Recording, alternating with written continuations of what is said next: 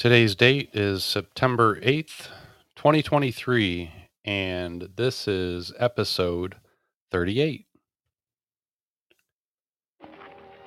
Hi, punks. Going to school, huh? Yeah. Why don't you play fish hooky? Come fishing with us. Yeah, boy. You're sure biting. Be behind me, Satan, and don't push.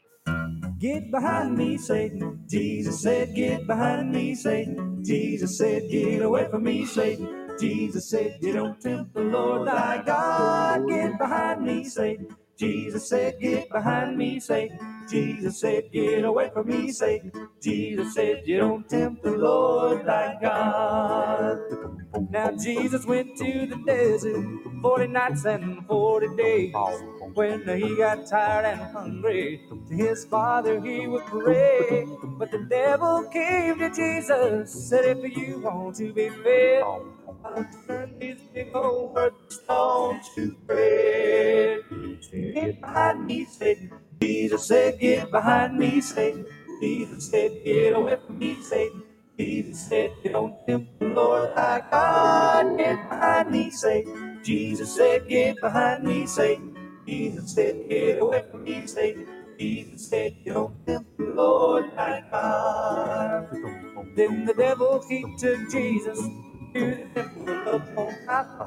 said, If you are the son of God, jump off of this roof and drop.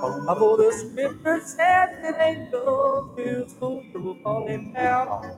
They'll gently put your feet back on the ground. Yes, he said. Get behind me, Satan. Jesus said, Get behind me, Satan. Jesus said, Get away from me, Satan. Jesus said, You don't tempt the Lord thy God. Get behind me, Satan. Jesus said, Get behind me, Satan.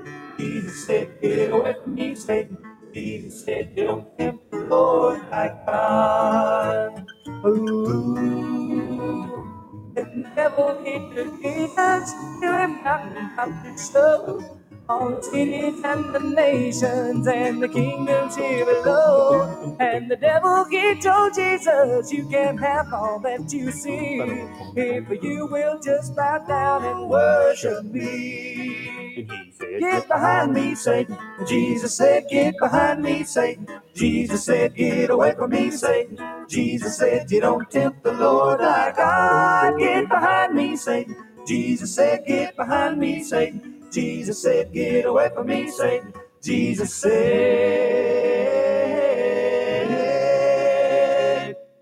He said, Don't tempt the Lord thy God.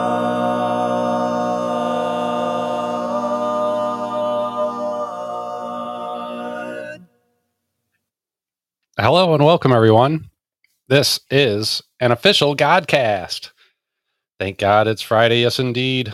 Hello, everyone. Hello. Thank you for joining us all in the live chat. My name is Ron Johnston, and I'm here with the one and the only Flight Works Mary. Tonight, giving his testimony, our special guest, Daryl Boyer. You know him as just a patriot here on Podbean. Well, Mary, thank you for joining us. Yeah, it's a miracle I got in here. Can you hear me okay? Can, give hear you great. Five? You slid in here right on time. Yeah.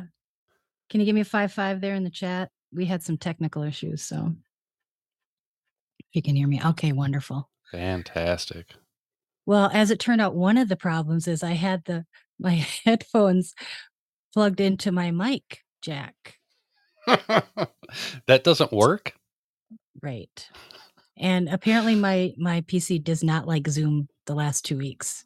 So it's taken me half an hour to get in. I think I need to take my computer in. Need to take your computer in for an exorcism. I, I think so. Take it into a priest, get some holy water poured on that thing. I know. I need Bren to pray over my computer. I should bring it with me to Kentucky. There we go. Yeah. Speaking I'm a of which- discombobulated. So What's going on in Kentucky? Bards festing, huh? Bards Festing Hey, where do you get Yep. ti- where do you get tickets for that? By the way, on bardsfm.com. bardsfm.com for your tickets, and how much are they? and they're a hundred dollars, but What- it is uh What if I don't have hundred? it's donation based, so they're not turning anybody away. So whatever you can afford to pay, Nice. and if you can afford to pay more than a hundred, that would just help out the next guy who can't afford a ticket. So and who's going to be cooking? Let's talk about the important stuff. Jim Conley. Yes, barbecue for Yes. all. Life Yep. is good. Yep. Mila, so good to see you. We're so glad you are well. Yes. We're so glad you're here. And Jeff, thank you for joining us. Funky, all the crew is here. Tam, Matt, and Hev, Hev, and Matt. Yeah, so good to see all you guys. Alan, Jaj, I would love you all. Thank you so much for joining us tonight, DJ. Yeah. Yeah, love my peoples. Well, good. Hey, um, I just heard Scott talking about there's a change on times for bended knee. Um, I guess starting today it was. We're doing 6 a.m. Pacific time for bended knee. Is that the deal? Correct. Okay. 6 a.m. every day, Pacific time, Monday through Friday, I should say. Okay. And then I believe it's Sunday, 6 a.m. Pacific time, will be the longer prayer that they've been doing on Saturday mornings. That's the coffee and Jesus. Yes. Awesome. Correct me if I'm wrong there, mods. I think you guys are in chat, but I think that's I right think that's what it is. That's the okay. information I right. have. Okay. And then uh, tonight at eight o'clock we have Conley, Bards FM at nine o'clock, Kilted Christian ten thirty, Fishers a minute at midnight. No reason to leave Podbean. Just stick here all night long. And then tomorrow, are we going to hear Brothers in the Bible? Can we get a confirmation from a special somebody that I saw in chat? Are we going to have Brothers in a Bible tomorrow? We'll wait for that answer. And if anyone got a chance, has anybody listened to Knickknacks this week? She's going over the book of Ezekiel. Oh, that's going to be awesome. It- I yeah, haven't this week. Well, go back. Go back. Oh, yeah. So it's nice about the replays. Yeah, we get to listen to it tomorrow and Sunday. That's that's what we do to fill in the time. Go back and listen to the other good stuff. So, Nikki, thank you for Yeah. doing Book of Ezekiel. Man, yeah, that is just awesome. Yeah. What else is new? Well, next week we have uh, Katura Martin. We've mentioned her a couple times. All the way from Canada. Yes. And she's got a very powerful testimony. So hold on to your hats for this one. That's going to be good. And Yeah. um, how did she find us? She found us because she was. I think she searched Dustin Nemos Yes. and her his testimony, which he did here. Um, if if you haven't seen Dustin Nemos, or if you haven't heard Dustin Nemos did his testimony, that was episode seventeen. If you want to go back, and so she was searching for Dustin Nemos because she loves him and found his testimony, and that's how she found us. And the next thing she's calling us, wanting to do her testimony. Isn't that beautiful thing? Beautiful, I beautiful. know. That's kind of what's happened all along Yeah, since. I have some other new news though. tell us. So uh, this is an official Godcast now has a Facebook page for those of us still on Facebook. Now, okay, don't judge. That's where my people are. Okay, you know, and I'm going where uh, my people are. Yeah, I no, I get it, man. You know, that's um it's uh it's a snake pit in there, but you know what? That's where we gotta be. Well, so That's- is the world. That's where we gotta be. Yeah. The world's in there, so that's what we gotta do. And we do have a page on X. If anyone's on X, formerly Twitter, look us up there. And on Twitter, on X, we are just official Godcast. So search official Godcast. You can find us on X. Look at us getting all crazy on the interweb. We're on X and Facebook now. Look out. I know. Do you want to talk about do you want to talk about tonight? I'm really looking forward to it. I just I love this man's music. And like I said a couple times here that once I listened to his music, I I knew that he had a story to tell and so I'm so excited that he's going to come on and share uh, Yes. what God's been doing in his life and Now, so it's been very exciting. This is a song that you will hear on Kilted Christian right here. This is Washed in the Blood. So if you're if you're not sure who's on here tonight, you may recognize the song and say, "Oh, that's who's here tonight." Yes, That's who's here. that's who's here tonight. That's right. And he's got a lot more music than that. So Yeah, so you guys know him as Just a Patriot. This is Daryl Boyer. Welcome to This is an Official Godcast. How are you, Daryl? I am good. I had to unmute my mic there. Um, I'm good. Thank you for having me. Awesome. So glad you're here. Look at that big old smile on Mary. I wish you guys could all see Mary on Zoom right now. She is so smiley. Um, this is her little baby right here. She heard uh she heard your music and it it uh Mary's like, Ron, this guy has a story and we need to hear it. I gotta get him. I gotta get him on here. And uh yeah. and the more I got into your YouTube page and the more I started listening, I was like, yeah, you're right. You're definitely right. And he's a good fit right here. This is going to be good.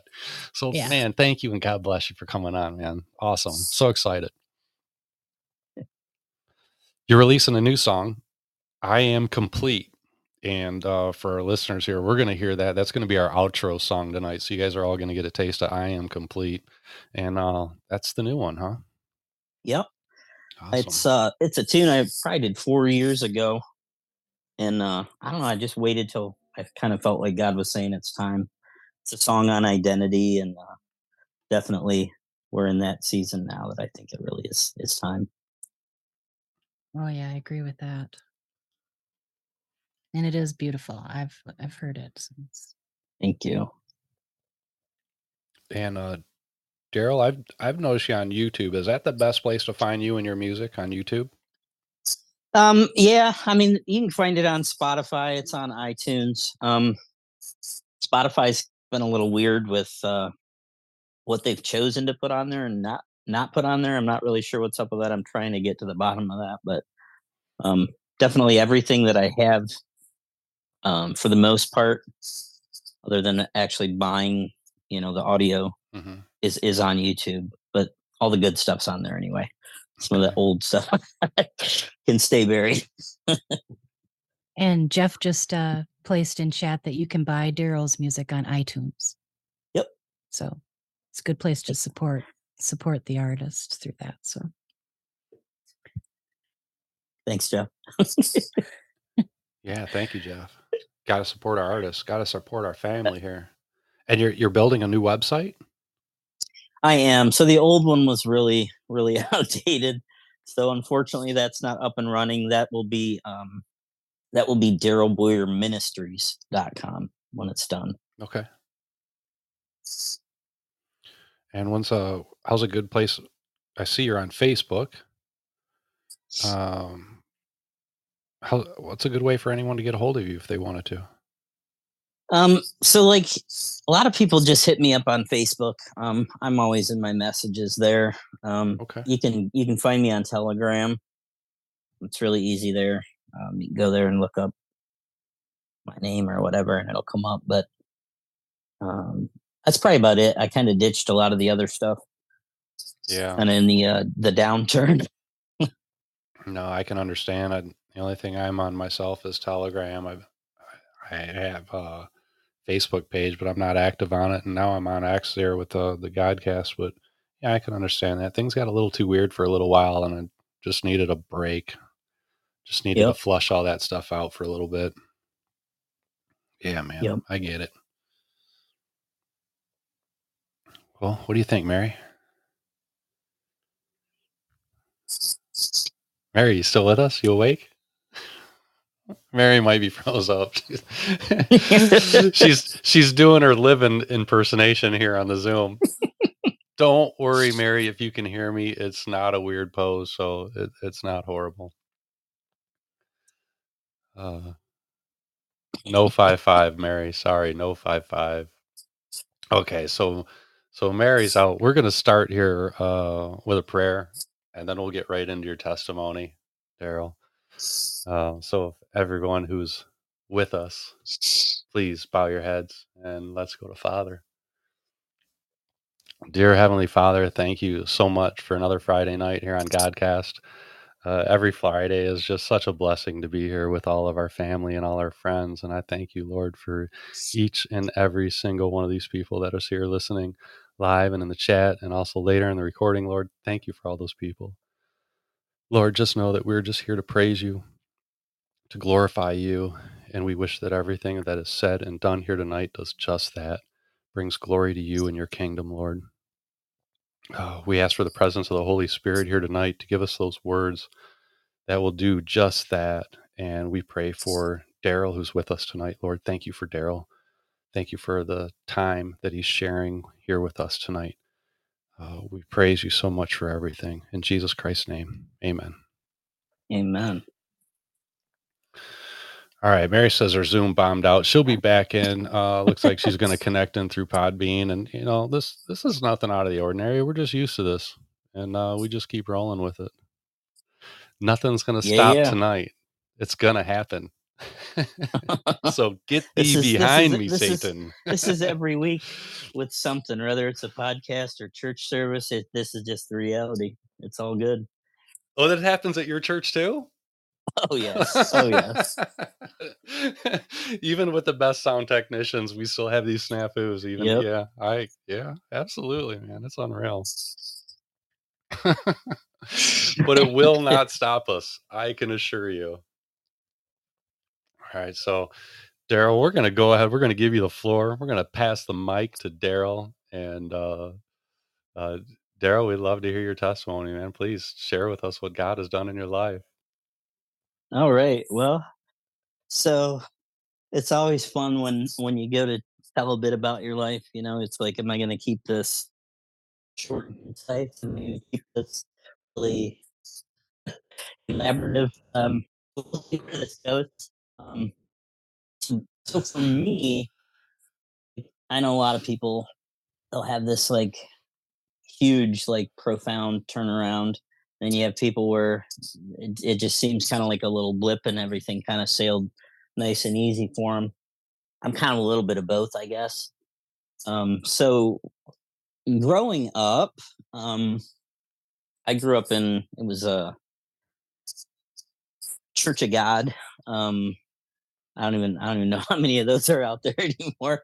It felt it the one I went to. It felt kind of like a Baptist church, I guess, to give it a little context to what the feel was. So Okay. um, kind of in that vein. I, I started going there as a little kid with my parents, and what I knew of church and God was um, so Sunday we get dressed up, we sit in church, we sit in a pew. Back, I don't know how many people still have pews or not. Some churches do, but back then everything was pews, so you were uncomfortable as a little kid sitting on a hard pew. And when you were out of line, your dad would slowly reach around and give you a little flick on the ear or whatever like that. I, rem- I remember that kind of being the vibe in church. Um, kind of just waiting to get out, you know. yeah. Didn't didn't track much because you know back then, like there was it was a very, very, very. Uh, I guess I don't know how to say it. Like excessively immature version of Sunday school that was probably not really done to be harmful, but I don't know that it was really grabbing the attention of us kids who were kind of bored. So I remember feeling bored um, at that point and not really connecting with much. And so, kind of as as it as it went on, you know, I got to the point where, hey, I'm finally old enough; I can be in the youth group. Um, and so I started to engage in the youth group. But I mean, at this point in life, I'm I'm not getting any kind of real rec- real huge understanding of what this is really all about. Like I, I got, like I said, I got the idea that okay, we get dressed up, we go to church on Sunday. But it was like, okay, here's Sunday. Even as a kid, I didn't I didn't think there there was more to it. You know, you sing all these songs, you do all the little motions that you do in church, and and then you go home.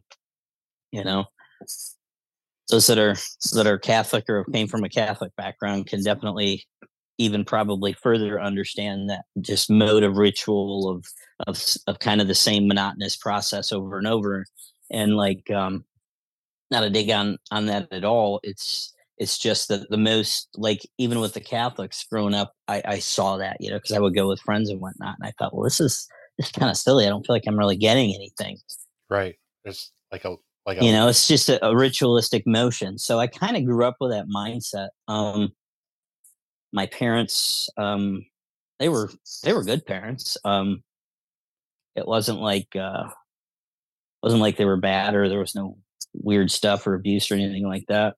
Um, but they were they were just as uneducated in their faith at that point as what what I was as as their kid, and so I didn't really have like this night and day difference of what the world and the church was supposed to look like. So they would do the hard nights with their friends and drink and do all that stuff and go till two in the morning and we end up back at home somehow magically safely you know and um probably the way a lot of a lot of us grew up um so i didn't really have much much to build anything on. Um the more i kind of went along i started to like have a few curiosities and questions and like I could kind of pick up on like the concepts of uh you know Christians are are kind they they give things away to people you know? I see them hugging a lot of people and they always say they're going to pray for somebody like I, I was picking up some of that stuff but it like really was still not connecting for me um so that took me into high school where I didn't really have much of a compass you know I knew I wasn't supposed to do certain things according to what I had obviously heard in sermons and whatnot and, and in youth group, but I still really didn't get, you know, this is hard line. This is, you know, if I want a better life, I got to do this. I just didn't get it. Yeah. And, um, so I was a big, big partier in, in high school. Um, I got, I got my grades to a point where I passed everything and all that, but every weekend I was, I was off doing what all the rest of the other farm kids that I grew up with were. You know, we were doing building doing, home, homemade dune buggies and souping up cars and drinking and shooting guns and probably not a really great combination. Um, partying like you'll was see your parents yeah. party.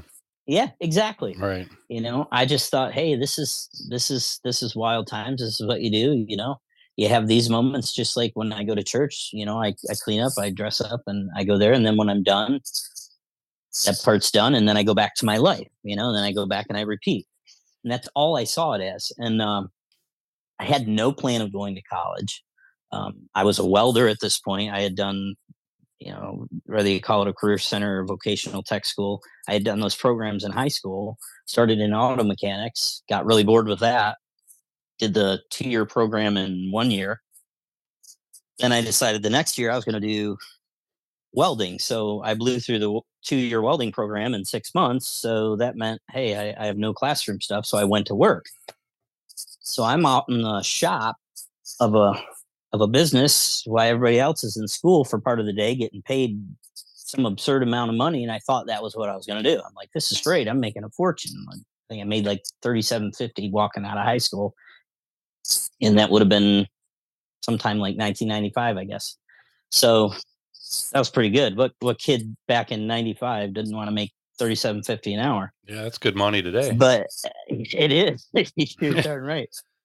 Um but like you want to talk about a, a crazy environment like it was nuts there you know and i thought man i'm watching people cut fingers and thumbs off and machinery and you know everybody's getting burned and i had i had torched i had long hair i had torched my hair off one night welding i was blowing a hot weld out of a i was building cat um, buckets for cat machinery. I was blowing out a hot weld and it's it's an airline that hooks to a huge magnesium rod blowing it all out like swirling around me Cut my hair on fire just like that just you know poof gone i had a wet, wet bandana on and it stopped when it got to the uh to the bandana So thank you- god So you look, so you had like a bowl cut going on. oh it was it was I, I smelled Wow. it before i even knew what was going on like by Oh, the time no. i smelled it it was it was gone That's the worst smell It too. was burning gone. hair.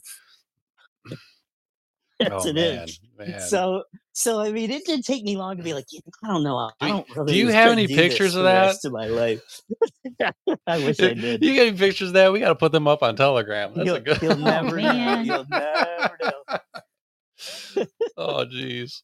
I oh so so I I there was a guy that was um that was part of the youth group that I had been going to that that had convinced me somehow to go to college and this is totally last minute I mean, like three weeks away from the start of the college year. Hadn't, hadn't done any college classes. Hadn't done any kind of like ask for any of that stuff. So my poor father probably freaking out, like, how in the world am pay for? You know, yeah, he's already got one kid in college. He's thinking, now I'm not gonna pay for this. Somehow that worked out for him. But um I went to a at the time it was a small um college, Christian college. Now it's a university. Uh, Spring Arbor College, then it was called. Now it's Spring Arbor University in Spring Arbor, Michigan. Okay. So I go there. I decide, oh, I'm going to be a music major. You know, I'm going to be this. I'm going to be. I, I probably changed my time, my mind like four times in the first year. Like, I did all right though. Like, I mean, I was, I was making like mostly B's. You know, I had one one problematic class. I think that first year, but like surprised myself a little bit. But I think this is kind of where my my first part of the story of kind of making a turnaround to understanding what God was was was here because you got to understand I'm in a Christian school. I'm this guy that came from this. I'm smoking, I'm drinking, I'm doing all these things that, Right. that are not not Christian college material Right. you know and uh so like they make you sign this paper you know when you when you get in there and i literally refused to sign the paper it was terrible The the like paper said looking back i'm just like this like if you have to abide by these rules or you can't go here and i'm just like i'm just not going to sign it so the you so know, the paper's like the no back of my head. drinking. The paper's are like no Can you know- drinking, no yes. drugs, and you're like, you got a rehab program then? Like, can you help me with this? I, so i didn't sign it though like, Oh, can't they let me stay like but i don't know maybe maybe who knows maybe god spoke to the ra and They- it's like just they said we got to help kid." this guy. We got to help this guy. We got to let him stay. We're gonna help him. So they were really patient with me you know they were like ah we'll, we'll work on this slowly you know and i can't just stop smoking you know? They were really good to me they were really patient you know so that was super helpful. Um started to slowly clean some things up.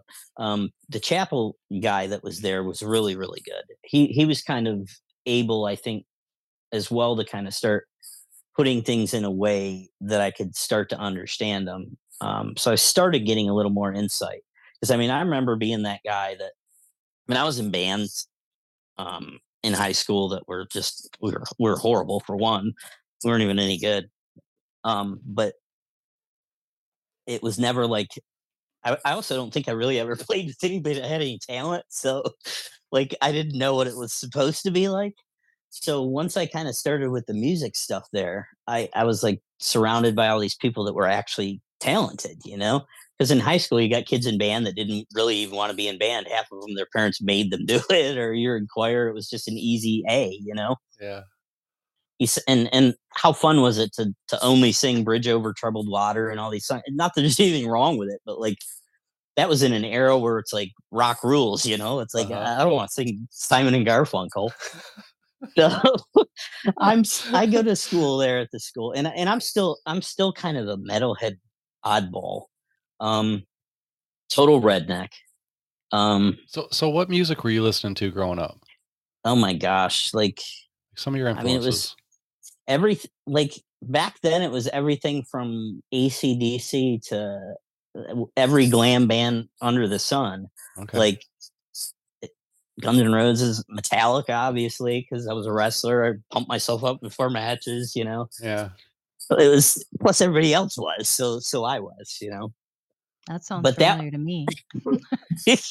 Yeah, I was a There's GNR guy. tons. Yeah. Yeah. Yep.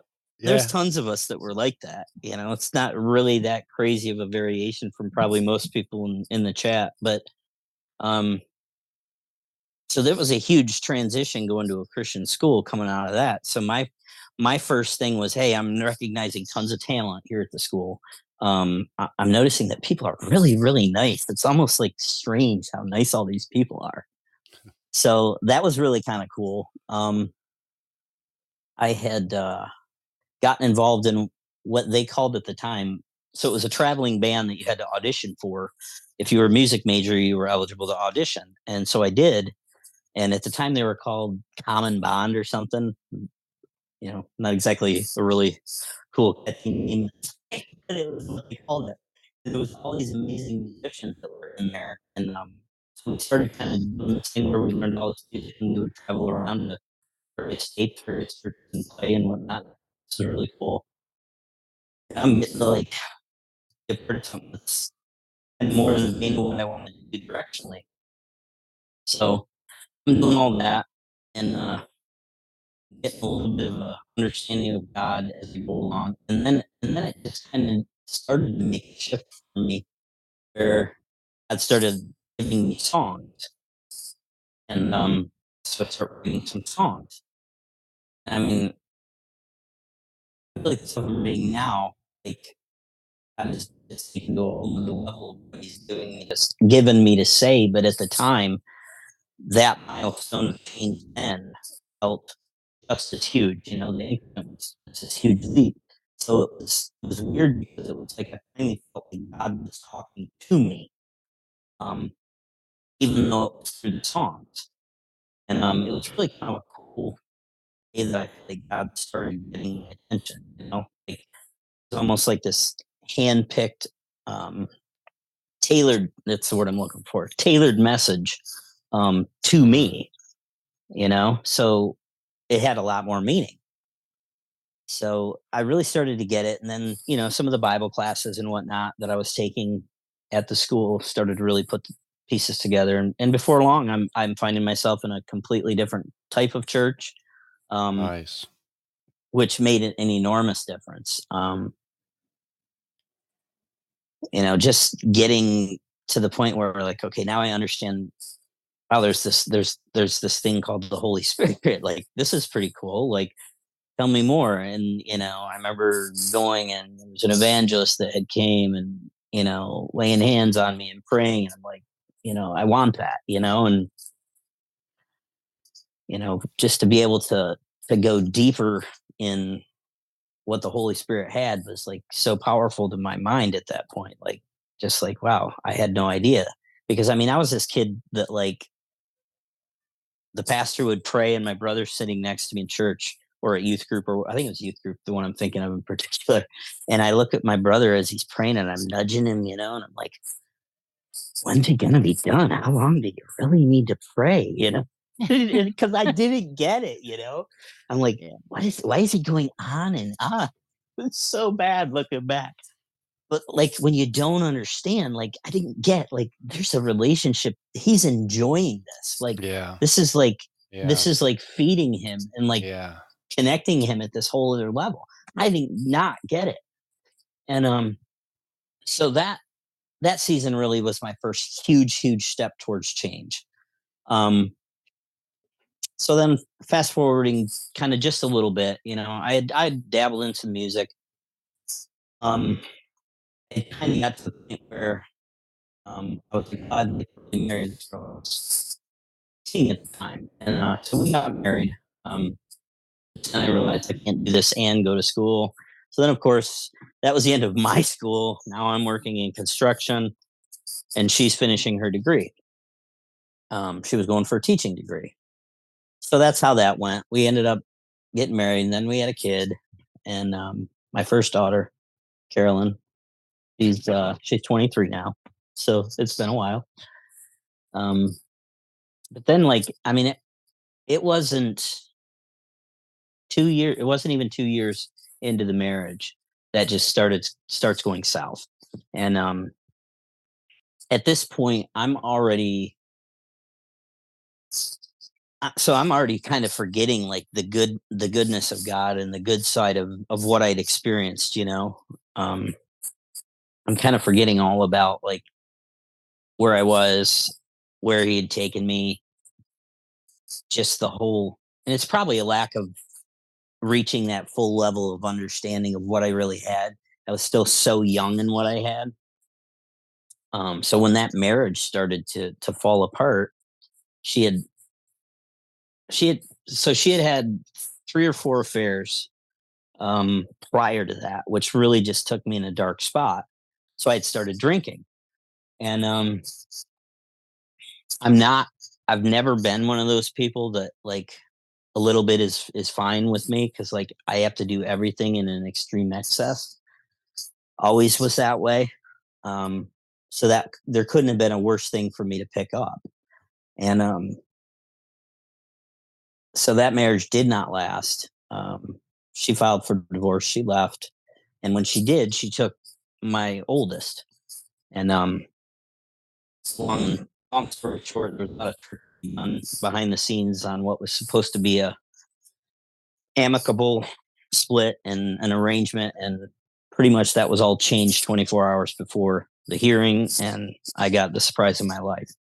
So she had my child. Um, I was in a horrible hole of depression, um, an absolute wreck. Um, And trying, how ago, trying how, stuff.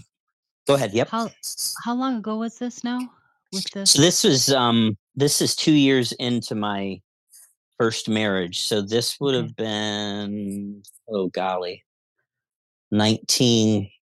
No, this would have been about two thousand and one. Okay. All right. So she had my my oldest. They had moved back to New Jersey. I'm in Michigan at this time still, and um, you know, I'm just falling apart. And the next thing I know, like I'm kind of at that point where I'm starting to give up, you know, because then there then you get hit with a child support thing that's just um, completely impossible, which just felt like it put me in an even deeper hole. Um, I mean, it was literally to the point where it was taking. And they had the formula wrong. I, I guess I'll just say that it was so wrong, and there was just no way I could even. I couldn't have a place of my own or pay for anything. So it wasn't a good thing. I was living with my dad, and um, I decided I was going to move to Nashville. And uh, the mess that I was, somehow magically Nashville was going to fix me. You know, so I head off. What I should have probably been doing is chasing my daughter in that season. I mean, I was I was talking to her. I did have that, but I decided to move to Nashville. I up and go to Nashville. It's almost a, a two day decision. It was insane. I pack up my van. I remember throwing a futon in the back of my minivan, some clothes, only car I had at the time, and I head down there. Meet up with a guy that I had known from before, and I said I, I got to start over. So I go down. I move in with him. Um, that's real short lived because his wife wasn't really having that. So we, we find a place. I throw my futon in a house with two people. I have no idea who they are. I'm basically living in a room tucked away where nobody can bother me. And, and I'm trying whatever, whatever leads I had. I'm like, I'm going to try to make something of myself here. So I get a job. I'm working for a, a uniform company called G and K Services. It's kind of like an Aramark or one of those uniform and rug companies. They service like tablecloths and whatnot to restaurants. So I'm working there, and I'm getting connected with uh, RCA Records and Provident Music. Provident was the Christian side of RCA back then, and RCA was still doing country music. And I said, "Oh, maybe this will work," you know. So I, I get I get to the studio. I'm I've got some people willing to to back some things. I, I start tracking out stuff. All the while, nothing's really getting any better. You know, I'm kind of in the same hole I was, but I'm trying. I'm trying to go in a, in a different direction. You know, and uh, I had a few other friends that were living out there that I tried to connect with, and I had at least found a church. So I was, I was thinking to myself, "Hey, okay, this is great. I'm heading in the right direction." And and I had made some plans, you know, with this music I was recording because because these are some new songs, brand new songs that you know I hadn't done anything with yet, and it was it was another one of them seasons that I didn't recognize that okay, God's speaking to me again, and I don't even know it because I'm so overwhelmed in myself, you know, and I'm chasing this music thing. So I, I secure this thing with um, Provident Music Group, and uh, they agree that okay, we're going to do this this developmental thing. Developmental deals don't exist anymore, but back then they were willing to make an investment. Basically, we're going to track three or four songs. We're going to see how how they do with some some focus groups and whatnot, and then we're going to take the best one. We're going to put it out, and if it if it goes somewhere, then we'll back you fully. If it doesn't, then nice knowing you. Have a nice life. so that was kind of that was kind of what I was kind of hinging all my bets on. And in in that time, you know, I'm getting to know all kinds of people. Um, getting a lot of glimpses of the industry, getting getting to sit at all sorts of parties and gatherings, and none of this stuff, you know, is is helping me become a better person. I'm, you know, I'm so focused on I'm sitting in the in the uh, box seats with Martina McBride and Kenny Chesney and all these people, like hobnobbing it up and partying right along with them, you know, and that's not good. And then the folks from Provident that are supposed to be this great Christian example of what I thought was truly a Christian music industry. I, I was, I was, I guess I was expecting them to help kind of pull me in in some way, or at least that the structure would be enough that maybe it would help me. I was putting a lot of faith and stock in that instead of in, in God just doing the work and me actually wanting to do the hard work along with it. So I mean, it's no, it's a no brainer that this is going to take me to a crash and burn, and and it did. Um, something went down on New Year's night. I can't even tell you what year this was. Something went down on New Year's night. We were finishing up at a huge concert. Um, would have been at the Predator Stadium there, and we're down making our way down to the bus garage, and my rep from the label is who I went with. And in the process of the night, he had ducked into some party somewhere. I don't know what drugs he got into, but it was pretty horrific stuff because he was completely out of his mind. Um, long story short, you know, we're in the bus garage, and next thing I know, I'm being launched over the front end of a random pickup truck that's parked down there and wow. proceeds to kick the crap out of me laying there on the on the ground mind you, I'm not sober at this point either, so can't really defend myself. Um, anyway, he left me there. Um, the cops picked me up, took me home. Um, the next morning, I was supposed to be in the studio um, downtown in Nashville, and um, producer of the studio, Pat, calls me up and he says, "They just came and took took it all." I said, "What are you talking about?" He's like, they just took the masters. I said, what do you mean they took the masters? He said, dude, they just took the, the tape. I'm like, you're wow. kidding.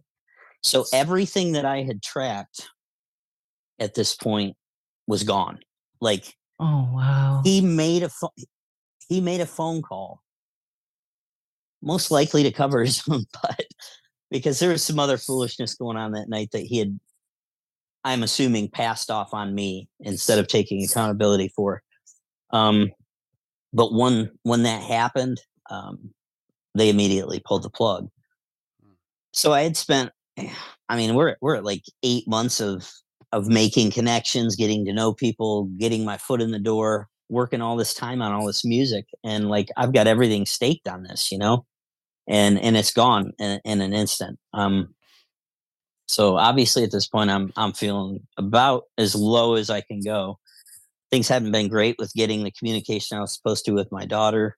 Um, she was supposed to be able to come and see me. That didn't happen. Um, the courts had kind of taken taken their hand off even Karen because I was out of state.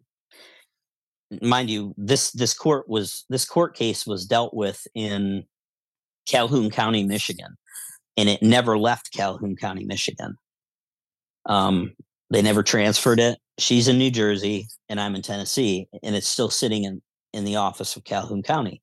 So nobody wanted to touch anything. Nobody wanted to work on anything. Nobody cared. Like they could have cared less. Oh, my child support's too high. We don't care. Just in the black you know, hole. It's just in a, in a hole, you know. Yep. And you know, think what you may have of different states. They weren't necessarily known for being the best for here hearing a guy's side as it was. So like I really didn't stand a chance. So I'm really really depressed at this point. And um there was a guy that I had been in college with that was in a band that I was in in college. We had done really well. I honestly thought we would do something and it, it just it just didn't end up working out. Um he was a he was a piano player, very talented piano player and singer, just powerhouse voice. But he's blind guy. And when you watch this guy, it's just like how in the world does this guy have so much talent? Well, I'd found out he lived in Nashville, so I connect with him. I'm like, "Hey, Kevin, you know how you doing?" I said, "I'm," uh, and I give him the whole story. Right? I'm like, run through all of it again. He's like, "Dude, you gotta, you gotta, you gotta come by." So I go by. He invites me to stay because at this point, like, I I had already like pretty much, you know, thrown in the towel and had, had walked away from the place I was staying at. Um, so I'd packed up and left in the night, you know, threw all my stuff in the van, and I I just happened to reach out to him um, before I left town, and he said, "No, why don't you come stay?" So I, I came and stayed, and so I get there, and he's like, he's like, "Oh man," he's like, "You know, I got the studio here." And uh, never in a million years what I, did I think, you know, this blind buddy of mine was going to have this amazing recording studio and be able to run it. But he could. Nice. So Nice. I'm thinking to myself, well, I got this second chance here. I can at least try to do something. So I track a couple songs, you know, I stay for about two months and I'm starting to get a little bit of win back in my sails, you know. I'm, I haven't like really changed a whole lot in my life, but I'm getting a little more hopeful at least. And I track a I track a song. I track a song for my daughter, and I, and I call it uh, "Angel Without Wings." And uh, I wanted to write a song for her, you know. So I did. It's a beautiful song. I, I'm trying to remember if it's out there or not. If it's not, um, maybe I can find a link and I can share it with anybody that wants it on. Uh, I definitely will. yeah, I'll see if I can track that down. I may have to just turn it back on in YouTube somewhere if it's not there. I know it's still posted. Doesn't sound familiar from what I've looked for. Yeah, I'm thinking maybe I might have hidden that, but I'll I'll unlock that again because it's really it's a really precious song um, that I did for my daughter, and it just I don't know. It's like so liberating to finally get to say everything that I need to say, and know that it would be like forever. Yeah. you know like it wasn't no one could take it away nobody could misconstrue it and i mean it must have taken me six hours to track the vocals because i couldn't sing it without crying Oh, yeah. I'm Like, sure. i mean i couldn't get two words out because my heart's just totally broken you know i'm trying to find some way to let my daughter know that i still care like this isn't by choice that that we're not together you know like there's it was way more than she could have understood but How- like how old was she at the time when you wrote that? Um, she would have probably been about five, Okay. five or six. Yeah, Has she ever heard it? yeah, she heard it. Okay. and she still she still loved it. She still absolutely loves it. I, I eventually I had a had a copy of it, you know, done up real nice and um was all framed out and had you know special artwork and all that done. Put it in velvet and ma- made it real nice. You know, look like a nice presentation. Um, kind of That's an award look looking piece for her, just so it was special. But um, then I I, I decided to move back, so I moved back to Michigan. Um, it was a long, long and uh, grinding couple of months before uh, I feel like I started to kind of make any kind of a turnaround to not being. I don't know. I I was still pretty depressed plus I, you know i mean i just left and i didn't have anything left of what i had hoped for in nashville so a couple months and then i and then i meet who is now my my future wife well come to find out we had both went to spring arbor um come to find out in a season when everything wasn't sideways i had been, A I still had her when- when i was thinking clearly or over in south i was a youth pastor somebody got church in uh. Um, and with help from divorce and things started going bad, I was in the place to a pastor, and they wouldn't have had it anyway.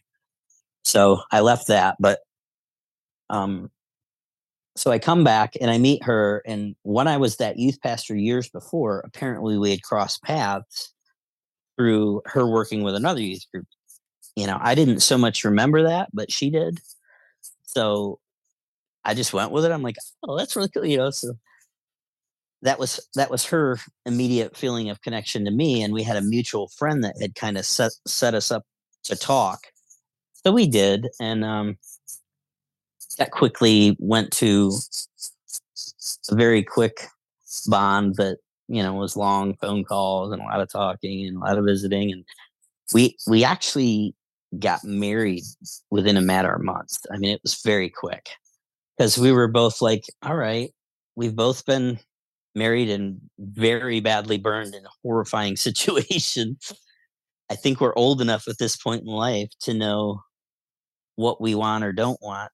At least we thought and uh, thank goodness we were right.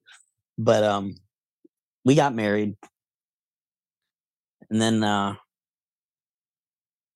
my daughter my oldest daughter my first daughter carolyn was still living in new jersey. And i i said uh i don't know how i can you know have her be gone you know be gone from me. She had already spent one summer with us and my wife now steph had already fallen in love with her even before we got married. And she says immediately she's like well what do you mean? I'm like well she's in new jersey what are we going to do? She's like it's you know it's a no-brainer. What do you mean? What are we going to do? We're going to new jersey. And i'm like Yeah. i never in a million years would have like you'd have thought we would have talked about that. Um but she was behind it so i'm like this is great. We got to go to jersey. Now i'm still drinking at this point. Like i still have not been able to give this up. Totally an addiction and um it's to a point in in all honesty that like it's just not going to end well if something doesn't change you know? So we we we at this point now we're having our second child. We're finally getting around to making the move that we plan to make. Um it's my my youngest daughter at this point um she's probably two months old and uh stephanie's daughter that she brought into the marriage grace um, she's two years younger than my oldest so we have three kids that we're trying to move to or two kids that we're trying to move to new jersey to hopefully be a nice happy family of you know two parents Yeah. and three children A blended family. Yeah. sure somehow we're going to make this blended family thing work you know and i absolutely like i fell in love with her daughter like the moment i met her like just this cute little bubbly girl i remember I, we still joke about it because she had this insanely mm-hmm. huge head of curly hair and then she had this tiny little body so it was so disproportionate that it, it couldn't be anything but adorable you know it's just Just a a cute little bobblehead. oh my gosh it was the cutest thing in the world Like Shirley Temple. yeah. That's Oh what my I'm gosh, picturing. it was so precious I'm dating myself. so we all we all are uh ready to to start over. Um we had we had spent you know a little longer in michigan than i think we had planned to. We're finally ready to make the move and and we do. We move out to uh, ocean city new jersey. It really didn't mean anything to me at the time. I'm like what is ocean city? Uh, she found the place. I'm like hey whatever. It doesn't matter to me. It was going to be like 35 minutes from my daughter i'm like yeah that'll work. It was a winter rental. I literally had i think $1800 to my name. That was like before i made the payment on winter rental at the time $800 um so we paid the payment. We we had like a grand left in the bank. I had no job. Somehow i get this job like within two or three days and um right around the time it was it, it's like it all happened at once. So i could be wrong a little bit but it, it it feels like it's like all within this first week. I'm starting this new job and my mom had drove out with us um, she, she let us use a box truck that was uh of her and husband's company. We moved everything in the box truck and mind you this whole drive out there like, i'm to the point where like, I'm stopping at the rest stop and I'm making mixed drinks in the back of the box truck. I'm in bad shape. yeah. So it's probably the second or third night. My mom breaks down in tears on the bed in the uh, spare room of this place that we had just moved into, and I and I'm like, "What's the matter?" You know, like I'm sure I'm half inebriated at the moment. And uh, she said, she just comes right out with it. She's like, I can't keep watching you do this to yourself, you know? And I don't know why it hit me different then than it did any other time anybody tried to go there. Because I had tried to get sober. Um, I'd gone to meetings, showed up to meetings completely drunk. Um, and they're never going to condemn you. They're just going to smile and tell you they're glad to see you there, you know? They're not going to turn you away. You come drunk or cracked out of your mind and they still want you to come. And uh it just never stuck for me. But that night, um I remember that my wife wanted to pray for me. My wife prayed for me after she had talked with me and I felt like um I mean I really meant it. I knew what I wanted, I knew what I needed to do. And uh I just kind of let it be and I went to bed. Well, I woke up the next day. I didn't I didn't want to I didn't feel like drinking. Like I always want like I'm I was the guy honestly like that drank from dusk till dawn. You know, and if I woke up in the night, I had a drink. Like it was really bad. And it wasn't that I didn't love God because I mean I was I was pouring into my time with God. I just couldn't give this up. I was I guess I wasn't willing to give it up either. Yeah. And um that was my that was my day. Like I didn't go to a treatment center. God miraculously delivered me in the night, like just took it away. Clearly, when we prayed, he took it because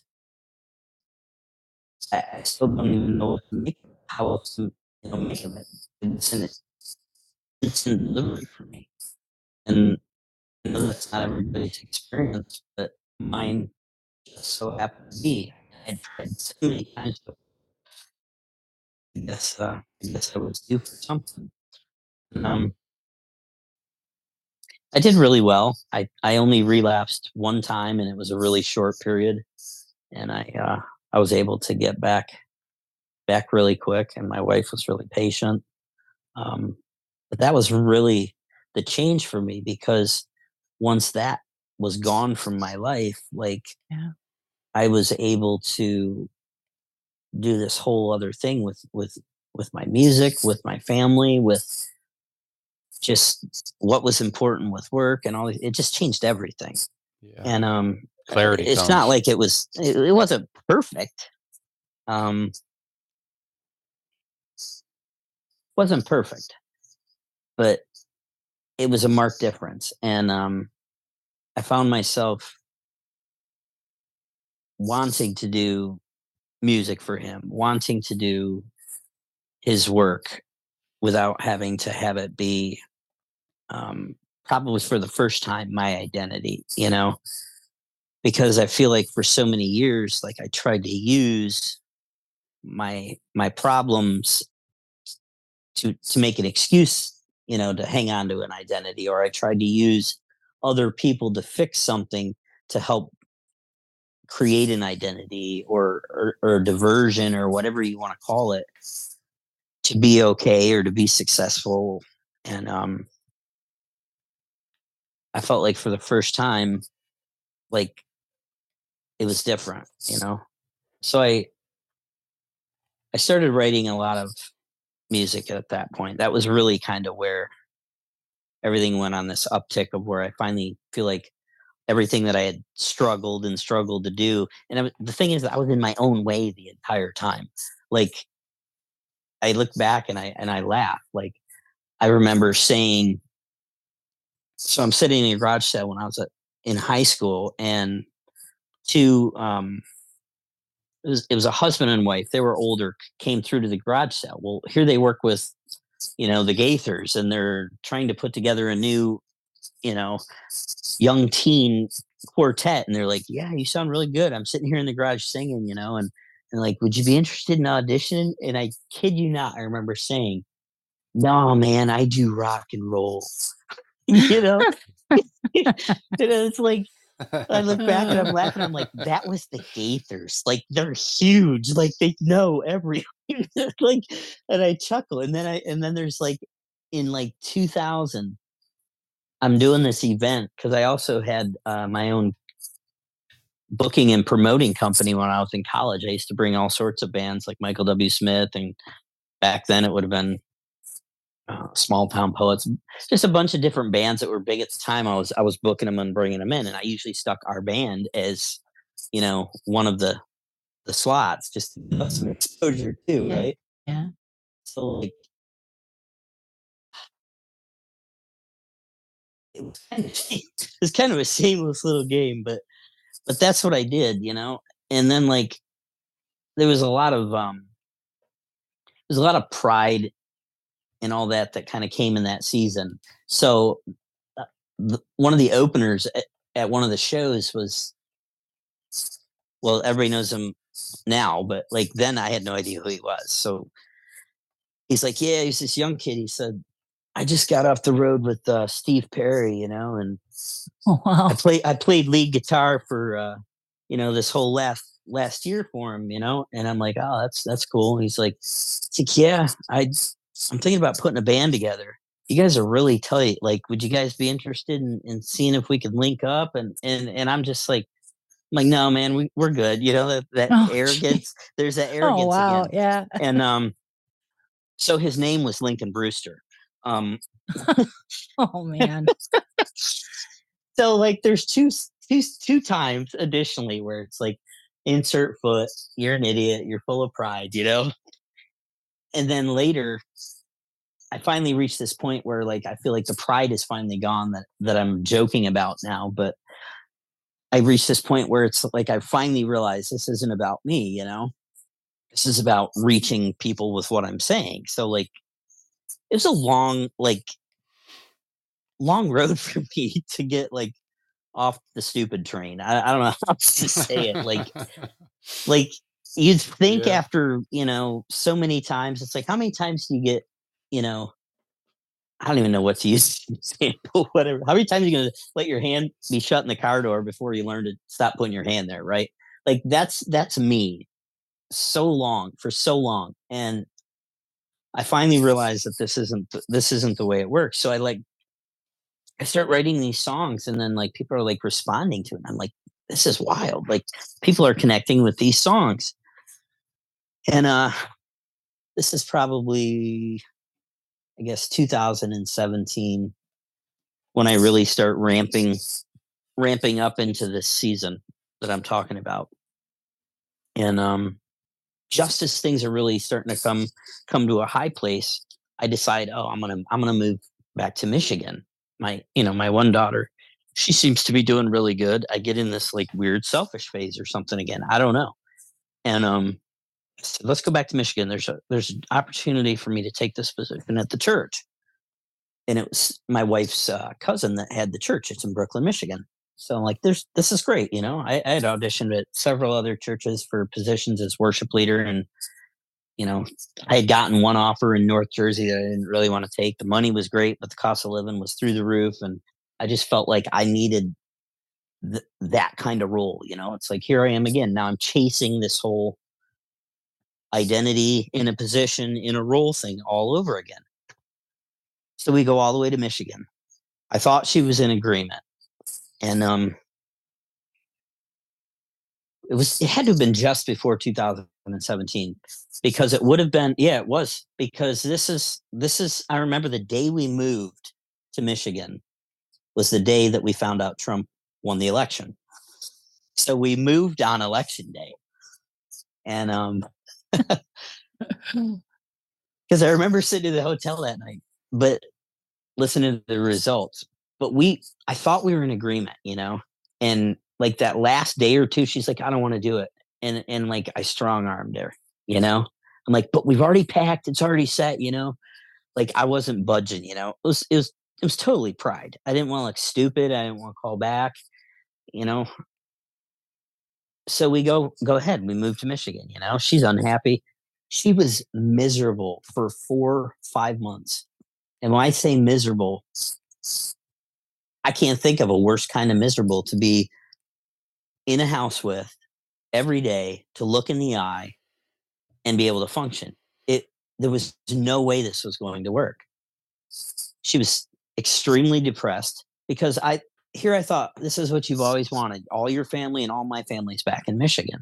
Like she's so close with her family, but it it she's there in the midst of that and it's not what she wants. And it's not what I want. But I'm still too proud to say anything. Well, we can both think of the entire time. Oh my gosh, my daughter, she's in New Jersey. What am I doing? Like, what am I doing? We didn't get five months into this thing, and and we're sitting down. Like, I mean, we're we're hitting the walls like relationally at this point too. Like, I'm supposed to be here at the church doing my thing. You know, I'm supposed to be this guy that's got it all pulled together. You know, and here I'm an absolute mess at home, at odds with my wife over this one thing, and half the world doesn't even know what's going on. And uh, so we level with the counselor, you know, or the, the counselor, the pastor, and and say, uh, "Here's here's what's going on." And he's like, "Yeah, we can, we know. Like it's it's so obvious. We're just trying to give you guys your space and work it out and figure out what you want to do." Yeah. And we're just like, like why didn't you say so like we're afraid to say a word you know why didn't you say something so we uh we finally make a decision we're like okay here's the deal we're gonna we're gonna stay through the summer and uh we're gonna leave before before fall. So we reach the agreement we're gonna do that. Things almost immediately take a shift because we know a my daughter's gonna be with us for the summer. So that's going to be that's already going to be like the biggest band-aid you could put on it like now she's here you know this was the biggest hardest part was not seeing her. But we also knew that come end of summer even if she goes back ahead of us we're coming right behind her. Mhm. so that was a very liberating um, thing for both of us you know because we here we'd almost we'd almost let it reach a point that it was going to ruin our marriage. Like like this is how important it is. If you're listening listen good.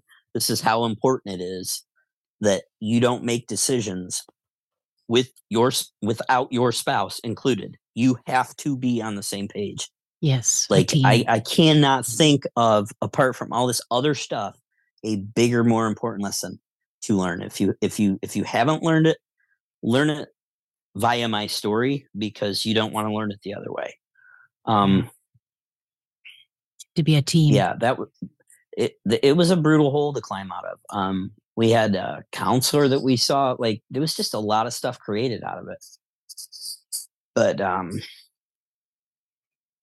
so coming out of that believe it or not coming out of that was kind of where i finally had this first i guess what i would call from the world's viewpoint my first success in, in music like as Mhm. far as like uh and i'm not going to pretend that it didn't matter because it, it was important to me you know i loved music i loved writing and you know i wanted i wanted i wanted it to be balanced though you know i wanted it to reach a point where okay i want my music to be for god that was the easy part you know i was already writing christian songs but a do i mean it? Is there heart behind it? Am i doing it for me or am i doing it for um other people? Am i doing it to impress people?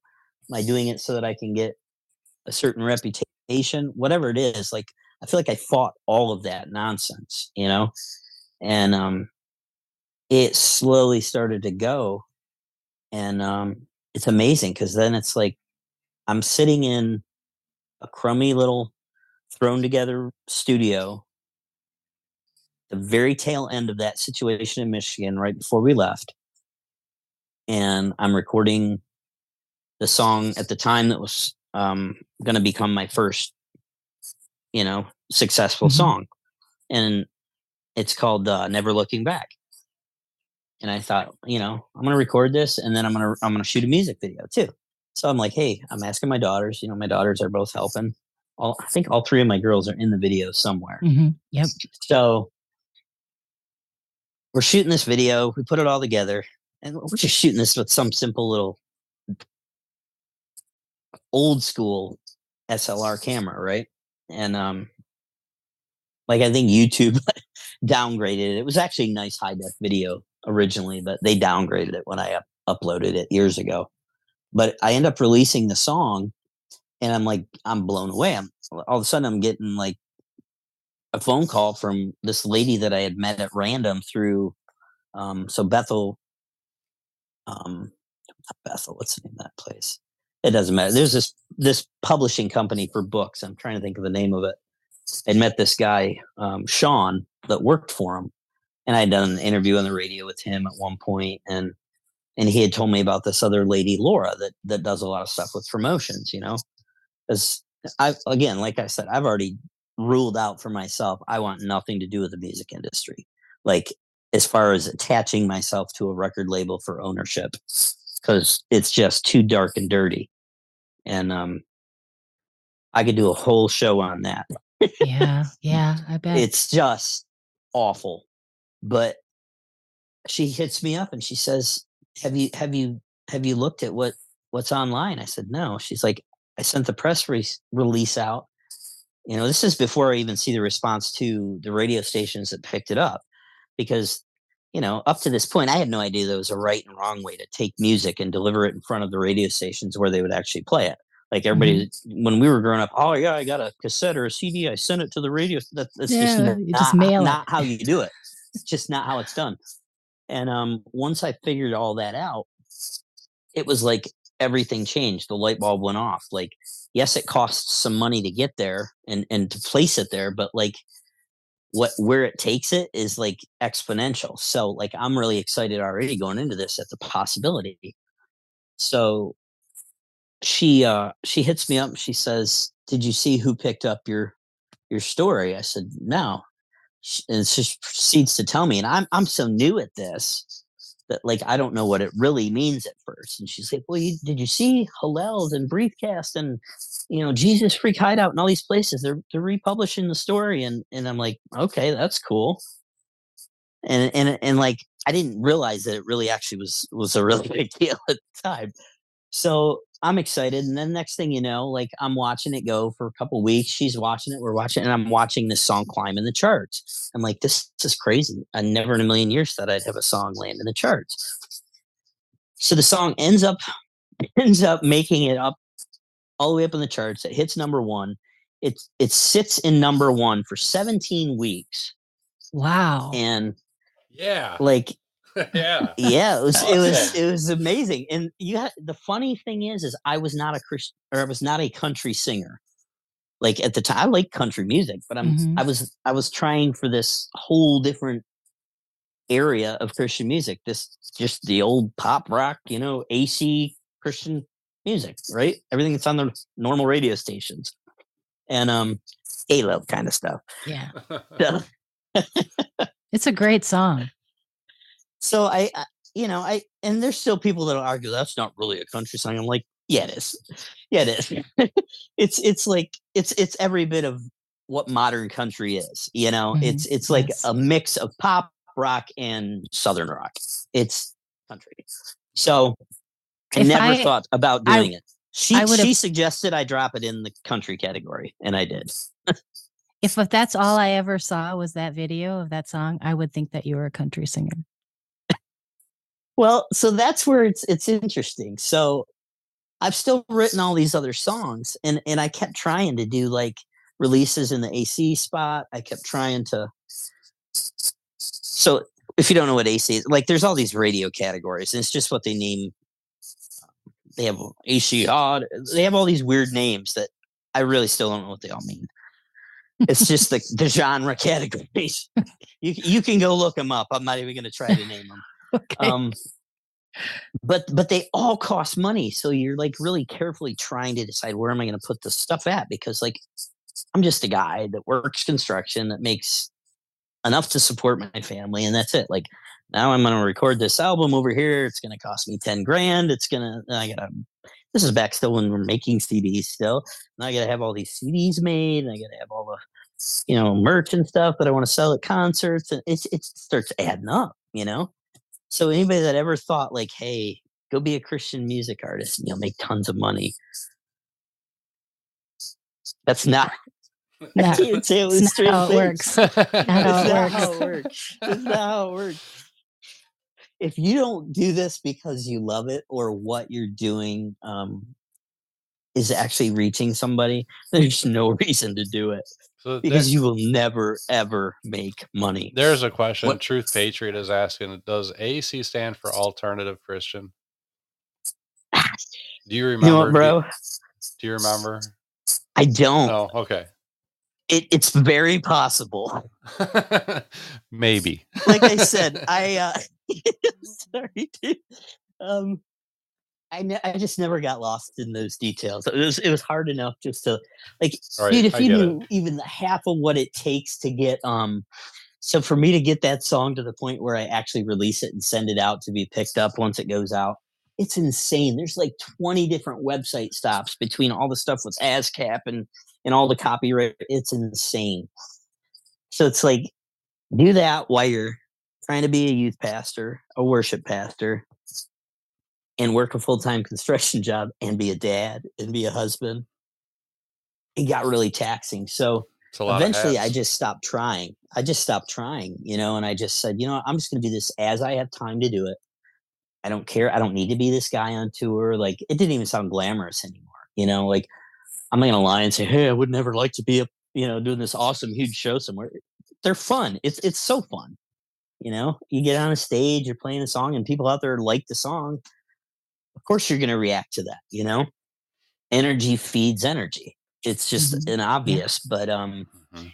when you get to a place where that isn't the most important thing and you realize that hey i have a much cooler thing that i'm doing over here by leading worship every week and watching a room connect and i watch these people go vertical and i watch lights go off and i watch walls come down and i watch chains break i watch people being healed like all these things that happen when you're investing and sowing in all these different areas of ministry and services at special events and different things where you just see God moving.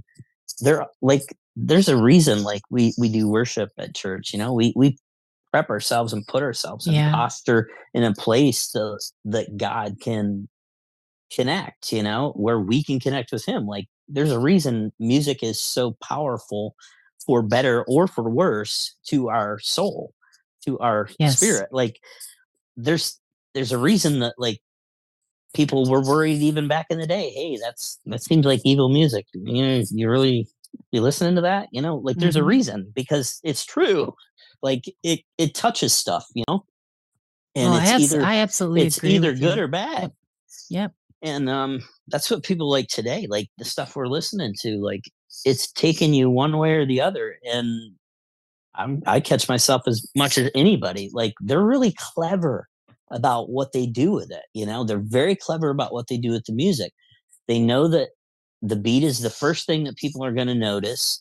Like a like a vibe or a style is probably the second thing. You know, it's so little about the actual lyrics other than the one little hook. You know, every song's got a hook.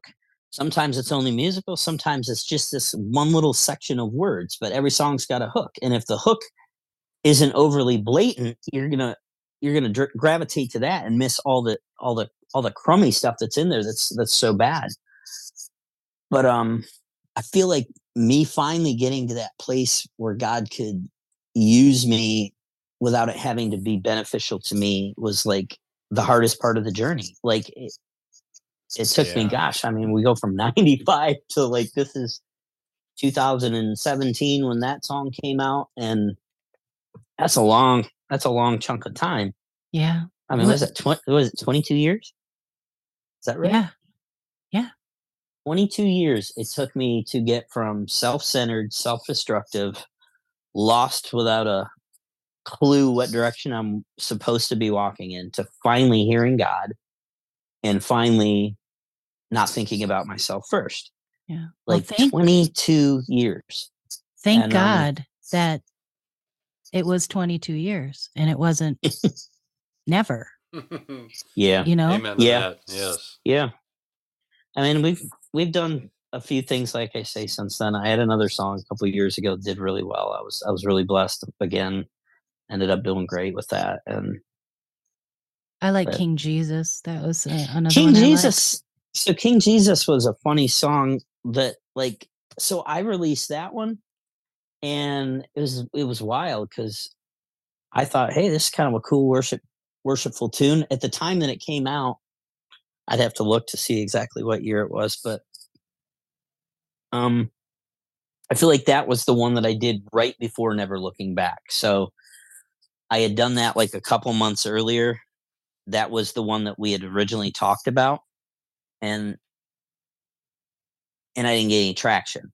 So that was when she suggested I try the country thing. So I did. But the King Jesus one, I, I mean, I got plenty of airplay, but like it just it didn't do anything, you know. And at the time, like I I equated, well, how did it do in the charts? How how did the song do?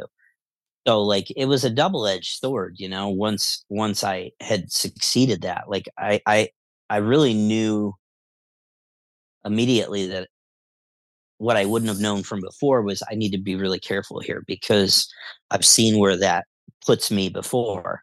And even my um even my publicist said to me, she said, you know, we've talked about like where where this has taken you before. She's Mhm. like, you keep saying you think you're ready, you know, because we're talking about at this point, we're talking about reaching out to uh centricity and some other places and and and maybe going back the route of the label again you know i've actually started toying with the notion.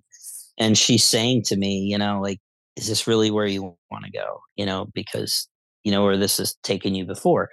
And i was really fortunate you know for people like that that like weren't just in it for themselves that they were actually looking out for me and uh things like that from people like her kept me grounded like moving forward to say hey you know this isn't this isn't really where i want to go. And the funny thing is is you can't so being this whole thing that we've talked about identity like you can't be stuck in this i don't even know how to say this let me think about this for two seconds um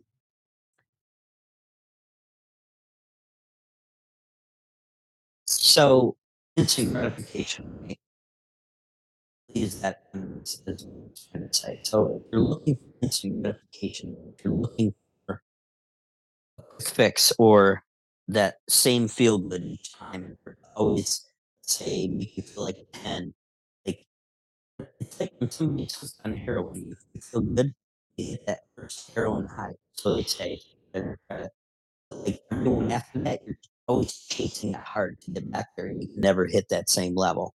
And it's the same with anything of addiction you're always chasing it just a little little further out of bounds and, and it's putting you in a more dangerous place than you started with but you don't even recognize that because you're only only worried about chasing that satisfaction for what you think you need in the flesh or whatever you think you need to identify with. So the danger that she kind of saved me from was chasing that thing that I, that she knew wasn't wasn't good for me and she kept me on on on the path you know of of not going back in that that whole i don't even know what to call it zoo the vicious cycle of what would probably would have torn me up again like it did before. I just i came to the realization that like i don't think being i don't care what degree of you want to call it is being famous or having that level of success i don't think it's good for anybody. I just don't. Um because i haven't really seen too many people handle it well or steward it well. Like there's we obviously all know some people that have but they're just so few. And when you think of how many people try to how many people aspire to it how many people have gotten their toes in how, how wrong it's gone for them like Yeah. you could you could list tons of guys even just in christian music like whoever thought hawk nelson would walk away whoever thought all these people like it just you hear the song and you're like wow that's a powerful song he had that one i can't remember the name of it but the one was just like so powerful and i hear that story and i'm like yep that's what happens you know these guys these Well, guys look- get get baited in and and they get really disillusioned Look at the Bible. I mean, the Bible's full of examples of just even the kings of the Bible. Mhm. I mean, look at David, look at Solomon. I mean, yes, getting that much attention when you're getting it focused on you. It's, I, I would think it's very easy to just lose track and lose sight of the mission or you know whatever God has called you for, and start to just concentrate on yourself and the pride, like you like you said. Yeah. So it's it's a real easy trap and a slippery slope. Um, I feel. I mean, some people are better at than others. I uh, I'm sure. I feel like I knew I was an addictive personality all along, whether it be with substances or. I mean, if if it's that way for that, it's probably that way for you for attention, for yeah, um, needing the spotlight, for all these different things. And if you don't learn to put everything in the balance where it belongs, I mean, it will keep consuming you.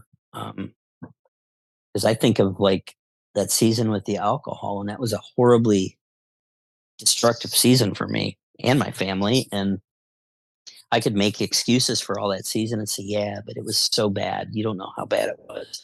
You don't know what she did to me." And like I would do that for a long time. I tried that. It would, help soothe my mind, you know, justification, you know. It- it- You have nobody to blame at the end of the day but ourselves. And we're still going to be accountable to God, whether we have the best excuse in the world or not. And the funny difference between convincing the world and convincing God is the world falls for it. God's never going to fall for it. You know, He's He's always going to know where we really stand.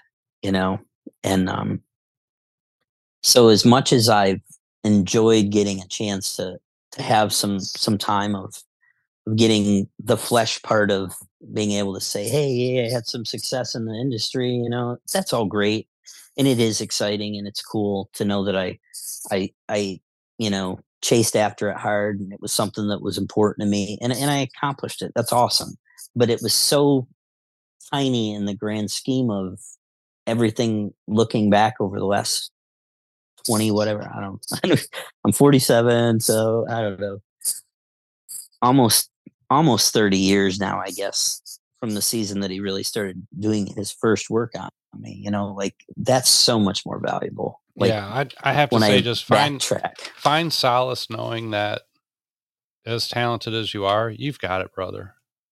I mean, it, you, you don't need the accolades. You know what you are. You know you're talented, and and you know where your talent's from, and that's what's important. you're yep you're right and i'm telling you it took took 30 years to get there um it's, it's all right, man. We're human. We got was, egos. whatever it was. I'll tell you. so it's it's been a beautiful um this was the coolest part i feel like i guess i'm gonna kind of start to bring it down kind of coming out of this last little thing um so i want to say two things the first is i hit we hit this goofy season of covid. I'm i'm making that like yellow face with the green throw up right now as i say that word but yeah, Um, he is. um so that season gosh it was weird but like we all got pulled out of our churches and out of our norm of what we were we got sucked out of every community and function we were doing. It was it was awful. And like so that meant like for me like i was just ramping up again i was just out i was i had just literally started this huge tour spent all this money was doing all this stuff for my love reigns project and now we got to put it all to a screeching halt you know? I'm like great. So at the time i remember being really frustrated you know like gosh i did all this work prepping and, and now we're we're at a dead standstill. And then i found myself like three months in it's probably a lot of things because we were we were all bored we were all confused we were all angry we were, we were all so many things through these especially the first couple years of that trying to make heads or tails of what any of it meant. And i thought i'm not really feeling like doing music so I, I really wasn't doing much musically at all i had just tracked like i said i had just tracked some stuff for the love Rains project and i had also tracked this this song that i'm getting ready to release to radio um, really soon here and apart from that you know i had i had done a couple of uh country songs. One was "Washed in the Blood." Um, did another song that I had planned on releasing. It'll I really, really, really do well on secular country market. Um, it's it's not like not Christian and it's not worldly. It's just like it was one of those songs that I think I wrote it with the concept of, yeah, this could be, you know, like something that could hit both markets. And then uh, there's another one I did, but that song, like I had planned to release right in that season, that country song, and it was so cool because I lost interest. And uh, in the midst of it, I'm watching I'm watching the industry, I'm watching what's happening, I'm watching all of these, all the Christian country charts, and I'm seeing all these secular guys siphoning off the availability to slide in there and and and score some recognition and score some whatever whatever they were looking for. Like they're literally sucking up all the spots, and you're thinking, "Gosh, these guys are nothing."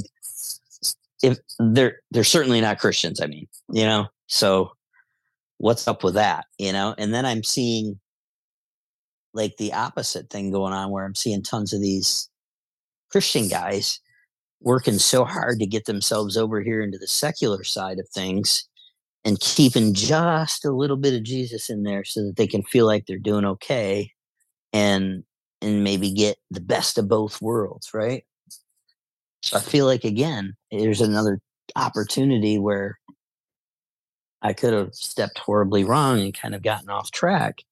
And it was like God, in the midst of that, kind of put the brakes on the whole thing for me before I decided to release that to the secular. I mean, not that there's anything wrong with that, but I feel like my heart behind that, I'm still kind of calling into question if uh if that would have been the best move for moving forward, you know, because I, I I've I've kind of since then over the last few years that this has started to wind down and kind of normalize before it goes crazy again shortly. Um, I've kind of got back to that place where it, it's crystal clear that like now, like, like I, I, resonate with like anybody in the chat know uh, John Cooper Skillet, right? Mm-hmm. Like he had an article that was just incredible and uh, on on the apostate church, like, and it's it's one of them things where it's like nobody wants to hear it nobody wants to talk about it because god forbid you talk about you know our christian body not being able to be you know have our liberty and this or that you know and it's like it just struck a chord with me you know when i read it and uh i thought man it's got to stop being both it's got to stop being us looking as much like the world as we can and getting away with doing that instead of looking like Jesus. And um, yeah, we're set apart. We're, Sean, we're called to be different. Yeah. Somebody help me with it. So Sean, running around doing the worship conferences everywhere, all over the country. This last name. Yes, that guy, awesome guy. Yes. He posted something in the same vein. Gosh, a week or two ago, talking about kind of just blowing the lid on on the Christian music industry and what he sees and uh, and all this stuff. And it's like, I wish more people would, you know, not because I want to start this campaign of like talking trash about people, because I don't believe we should be doing, you know, trashing each other's churches and pastors and all that. But like from a generic standpoint, I think it should be getting said that, hey, why don't we stop claiming all these liberties that are just really excuses for sinful lifestyle. Yeah. Instead of calling it what it is and saying, no, that's you rewriting the rules to suit your life so that you can feel okay. And correct. I don't know if I'm the only one that notices, but like you touch some of these topics and it's funny how much it feels like you've take you're trying to take away somebody's most prized possession when you breach the topic. And they don't see the truth of what that says and it, it's kind of like kind of like looking back like i look at my own life in some of these things i've talked about tonight and it's the same thing you know like if you're holding it that tight at a higher place than it should you know somebody I don't care, I don't care where you stand on the whole thing. That's between you and God. But like, I know where my heart is, and I know that even if I didn't have a problem at this point, I would probably be on that campus that says, "Hey, you know what? Three percent of this congregation's in recovery. Maybe I shouldn't be making that my whole world." You know, because they're watching me, and like they're really getting the wrong idea here. Yeah. You know what I'm saying? Mhm. they get on these these like stances and it's like is that stance really that important that that we're gonna sacrifice the people around you just so that you can have your liberty your liberty is jesus christ Thank you. Yes. clarified Thank you. that's your liberty that is your one liberty with that comes Amen. all the great things that he has for us. That's your liberty. Amen. not all these things that everybody wants to say are so important. And um it kind of it goes into this last thing i want to say and it's it's it's like it's become their identity or their god. And they really become one and the same because if you look at what everybody's doing everybody's trying to get away with that. Like what's the verse about um the lukewarm i'll spit you out? Um you've seen the illustration um about walking the fence you know you got to be on one side or the other. Like we've Mhm. seen it illustrated all these different ways right? Razor's edge you know? It, it's You're horrible when you think it, it why would you want to camp out there? Like you're either for or you're against yeah. Yes, you're either for Christ or against Christ. Yes. And um why are we working so hard to have the best of both worlds when the truth is is both worlds aren't the best and both think- worlds are not even fulfilling at the end of the day Mhm. I think know? we search for so much love outside of God. Mm. You know, we search Mhm. for love from people. We search from for love for, you know, even our spouses or our children or our family, friends, all of those things. And I think artists too search for love. Just, I mean, they're people, just like, you know, yeah Mhm. we're all broken. I mean, yeah the Mhm. music industry is no different than you know the church being we're all broken people and there Mhm. are you know we're all Yep. just trying to figure out our way through it and and to expose light on a problem is the way that it gets fixed Yep. you know Yep. Yeah, everybody's worried about offending people. And it's like nobody asked you to go in with the most abrasive tone you could. Just address it, you know? We don't need mm-hmm. to address it as abrasive as possible. That because that's not that's not God either. But we need to be honest and we need to be point blank and do it lovingly. Like you can do both. yeah and it's like if your kid's running into traffic, you're not going to do it lovingly. Like there's times where yeah in life as well. Like you're not going to watch your best friend overdose. You're going to open your mouth. You know, you're not going to watch your marriage go up in flames because you don't want to be honest. Well, be honest. You know, all these things are important. Like, but the big takeaway of the biggest place God has brought me on this journey is is just back to that whole word identity and which is why I feel like it's so important that I released this last song, and which you know, like I wrote a whole curriculum uh, for this thing a couple years ago that I never did anything with. It was called uh, we're gonna call the event "Fire Fire and Love Worship Encounters," right? yeah And the whole premise of it was identity in Christ, work lifestyle of worship. Like this whole, this isn't just music. There's a lifestyle. Your lifestyle lived is your worship to God like you want to show the best worship the lifestyle that you live is the perfect expression of worship. And you can only do that if you're in tune with him and if you understand who you are. And we couldn't possibly be in a in a time when that's a bigger question that's up in the air. And it's not a dig. It's it's a reality. Like we're in a time where people are so confused about how to even think for themselves anymore because all they get is bombarded by whatever the TV says or whatever the you know little cycle on social media the i don't even know what to call that anymore. But like you're bombarded with everybody else telling you what you want what you need who you are just all these things like we don't even know how to think for ourselves anymore. We don't even we're not even in touch with our own emotions anymore. And people are always like but i feel but i feel. And it's like no you feel you have emotions you're right but they're not you're not operating in the emotions that god gave you to operating in. You're operating in the emotions the world has gotten you to pay attention to. So I have this we, analogy. we easily about- fall for that. this an- I have this analogy that's uh, trained that uh, my pastor mentor.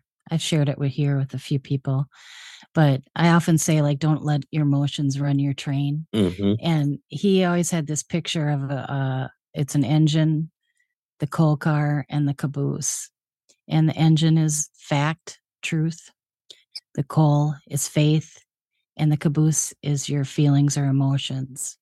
And what goes into the engine is faith hmm and the caboose is your feelings the train can run with with or without the caboose.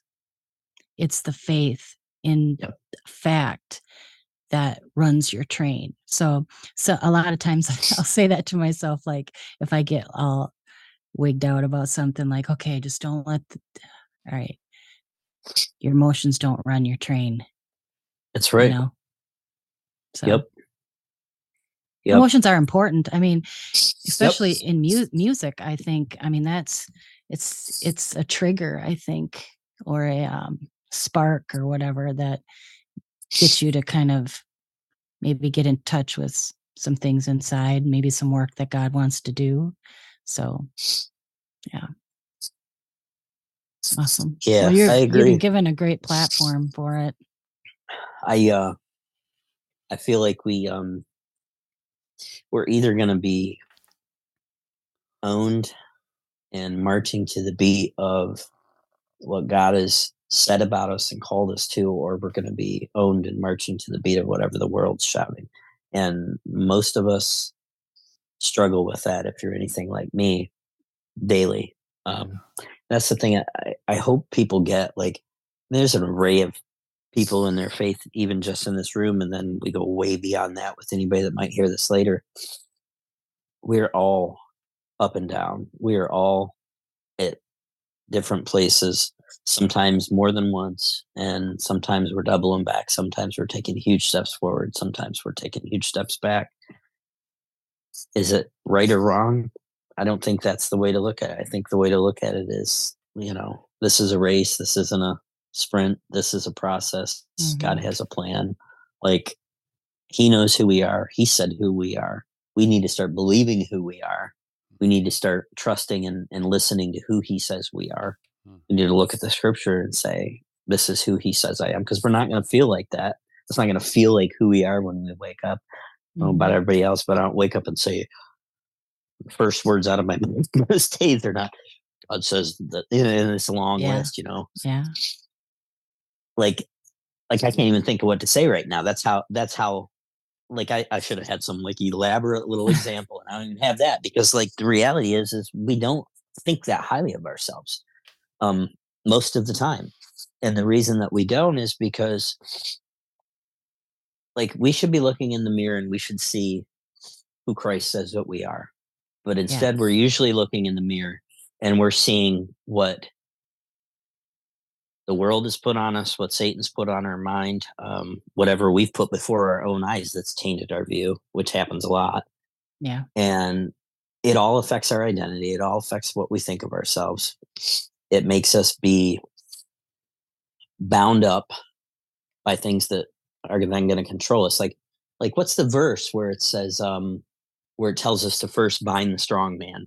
Like, there's, I'm trying to remember the name of what what the verse was for that, but the, this whole illustration that, like, until you deal with the strong man, you're not going to be able to move forward. Like, right it would be like turning your back on the guy with the gun and hoping that Mhm. you're going to be okay.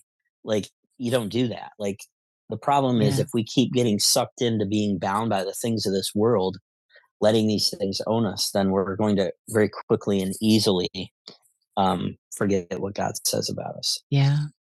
You said So we should really be in that. you said something early on tonight that struck me that kind of is along these lines and that um I wrote it down here about it wasn't that you didn't love God.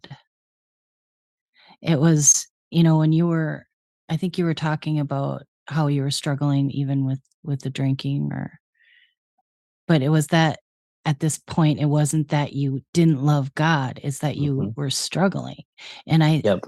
I think that's an important distinction that people should make and I'm I'm very thankful that you did say that because um we all struggle with stuff and it's it's not that we didn't we don't love God in that time, but it's that God loved us. You know, Mhm. and that he he stuck around with you and he he continued to give you opportunities upon opportunities and like you s- stated there are many times that you felt like oh i was shooting myself in the foot or you know whatever but god just kept bringing those opportunities and Yeah. he just he just never gives up and so praise god for that right Yeah. We we literally are our own worst enemy. Um like I'm trying to think on my uh YouTube channel. I woke up it, it's this piece that deals with um a proper view of sonship and, in Christ, right?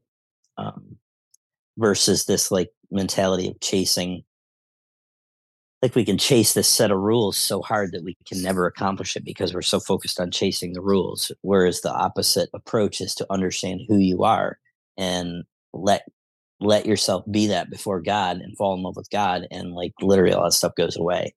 So yeah. it's this sonship piece that i have on my youtube channel i, I can't remember the title of it you'd think i could remember like three words but i can't. Um check it out because it's it's it's it's not that it's just like oh wow this great piece that, that i put together. I literally woke up one day and it was on my heart and i hit record you know? And i had no idea who i was gonna be sharing it with or that i would even upload it but it ministers to me at least twice a year if not six times a year you know i have to go back and listen to it because the the worst thing is forgetting who you are what god said about you and falling for that nonsense because it doesn't take any of us but about two hours to have the biggest pity party in the world and find ourselves on the downward spiral of the month and Right.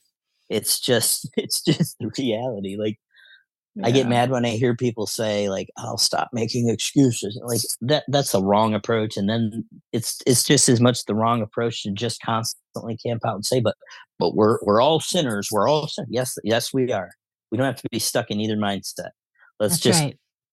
let's just hit let's just hit the place where we're we know that we're heading towards what he's called us to and we keep re- re- refreshing our mind to that and keep refreshing our mind on what he says we are who we say we are he says we are.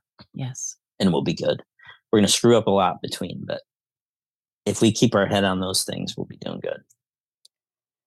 Thank you daryl yeah.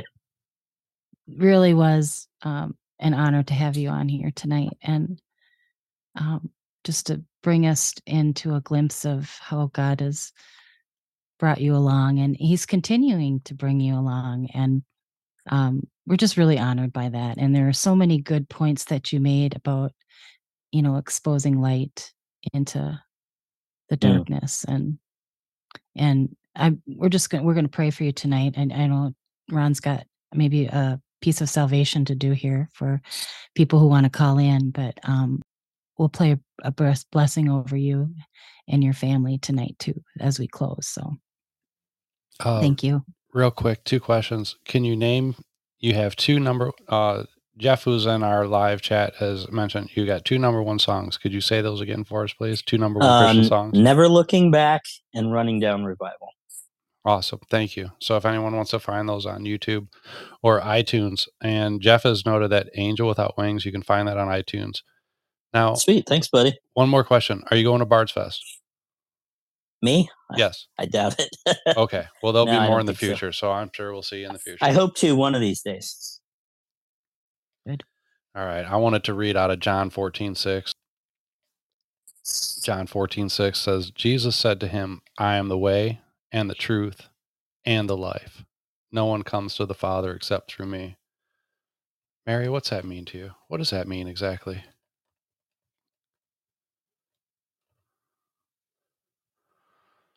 You with me, Mary? Repeat that.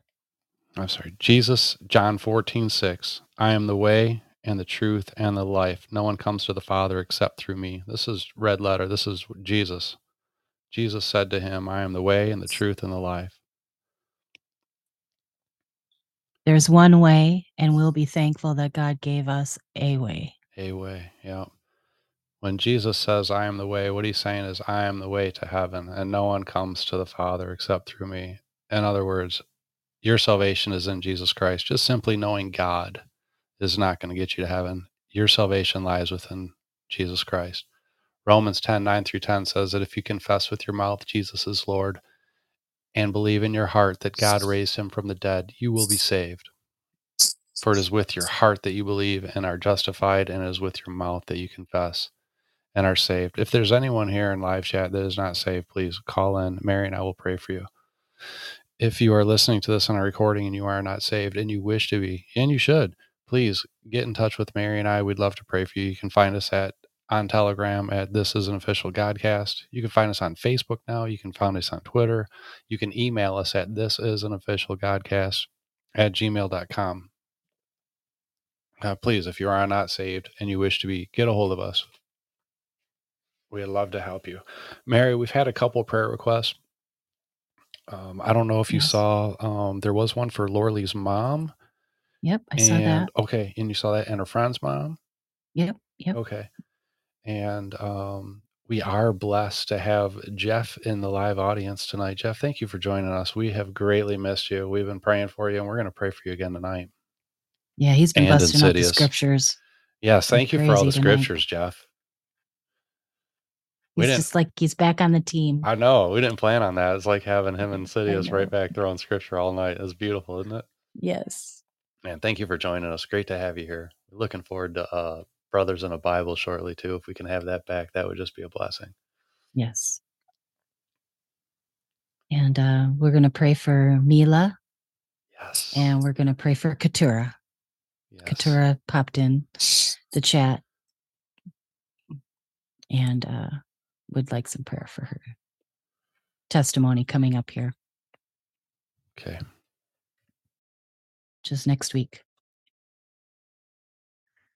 Okay, Lord. We're going to lift this night up to you again. And thank you for Fridays. It never gets old, Lord. I don't know if people can hear, but I have my patio door open and probably the kids, you can hear the kids playing outside, but I don't want to shut the door because I want them to hear this prayer. So it'll be okay. Lord, um, thank you for tonight. Thank you that you've given us this opportunity to have Daryl on. And thank you for all the work that you've been doing in his life. And you've just stuck with him. And it's amazing how um, you, you're, you've brought him to a place where he can look back and and see all that you've done and that he's able to share it here. And I just know that there are some people who have already been encouraged tonight. So I thank you for that. And I thank you for the people that are going to be encouraged going forward. And that they'll be able to um, take a piece of this that the Holy Spirit has already already prepared the way for for that to reach their heart and their mind. And we just want to pray a blessing over Daryl and his wife and his kids and his um, music, Lord, and all that you're doing in his life, Lord. We just pray an over an abundance, and we we pray for surprising moments where um, you're just able to bring some joy into his life that he's maybe not even expecting, and that he'll be able to um, pay that forward, even with sharing that joy with other people. So we just wish, um, we don't wish anything. We we know, we know, Lord, that you will bring blessing upon him. So thank you. And we we want to thank you for Jeff coming in tonight to the um to the chat and that thank you for the scripture that you put on his mind to throw out here for us tonight. And we know that Jeff just really thinks a lot of Daryl. And so we we we're just so blessed that Jeff was able to be here tonight to hear um, Daryl speak. And we just pray a blessing over Jeff and his wife and health, abundant health over him. And we want to pray for Mila and we want to thank you for um, for no injuries and no damage being done in the earthquake in Chile. And uh, thank you, Lord, for protecting her. And we we ask for a blessing over her and everything that they've got going on, planning for the next Bards Fest out there, and that everything will go according to your will, Lord. And we pray for this Bards Fest coming up here in Kentucky too, Lord, that everyone that you've called to be there will be there, Lord, and that you'll make a way. And if that is even for Daryl to be there, Lord, we pray for that way to be opened. And Lord, we want to pray for Keturah and her testimony coming up next next Friday, Lord. We pray against all tactics of the enemy right now in the name of Jesus. We speak life over Keturah and her family and as she prepares for this testimony because Lord, you have got you've got a plan and your will's going to be done and Satan, you can't have it. So get out of there in the name of Jesus. Lord, thank you for thank you for this protection that you've you're placing around her right now even as we speak there'll be angels just around her right this moment that she'll be able to feel your presence and give her the confidence that she'll be able to speak life out to us next Friday. And Lord, we lift all this up to you in your precious name, in the name of Jesus. And I also want to pray a blessing over those kids playing out in the parking lot right now, Jesus. Show them a little bit of you. In Jesus' name, amen. Amen. Amen. Just a patriot. Daryl Boyer, thank you so much for being here with us tonight. Uh, stick around right after the show. We're going to play a song, and then uh, we want to have you hanging out in Zoom uh, after the show. We just want to say our own little special goodbyes to you, and Cool. uh, that'd be Sounds good. awesome if you could. Uh, everybody, thank you so much for joining us. Everybody that's here live, everybody that's listening on the recording, thank you, each and every single one of you Thank for you all. joining us. We appreciate you. Yes. All right. This is uh we're gonna play one of Daryl's songs here. This this is his clo- this is his new song. What's the name of this new song again, Daryl? I am complete. I am complete. Okay. So All right. and you can find this on YouTube, Yep. iTunes. Nope. Nope. Not yet. Okay. So everybody You YouTube can't find it download this YouTube. tonight. All right. All right. Oh my We're going to pray that Zoom isn't going to shut it off either. So we'll pray against that. Yeah, we got a we got a couple minutes here, my dearest friends. Let us for- forget we are here for one reason, one reason only, and that is to spread the gospel of our Lord and Savior Jesus Christ. So please get out there, find that person that you love that does not know Him, and share your testimony. We love you guys. Thanks for joining us. Love ya. Good night. I almost played "Washed in the Blood." I love that song so much. That's a good one, too. This is a good song. Listen up, everybody. This is awesome.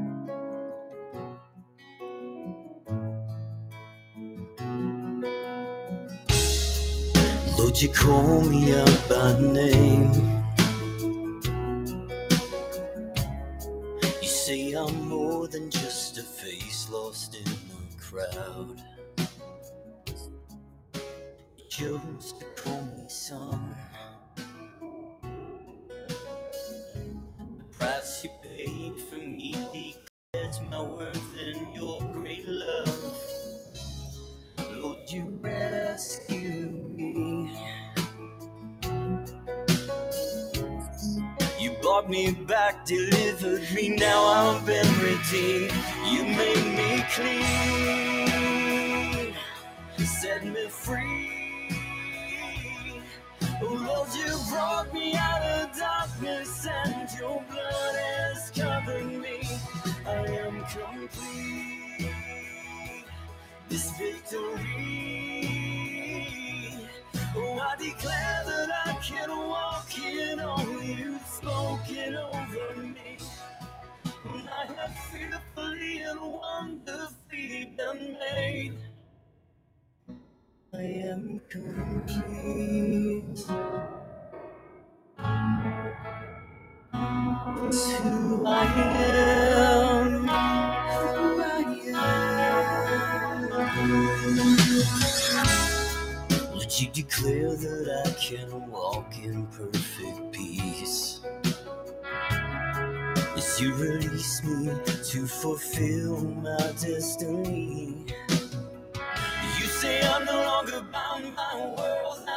That would try and own me. Oh no, you reveal the full reflection of my true identity. You make me set me free.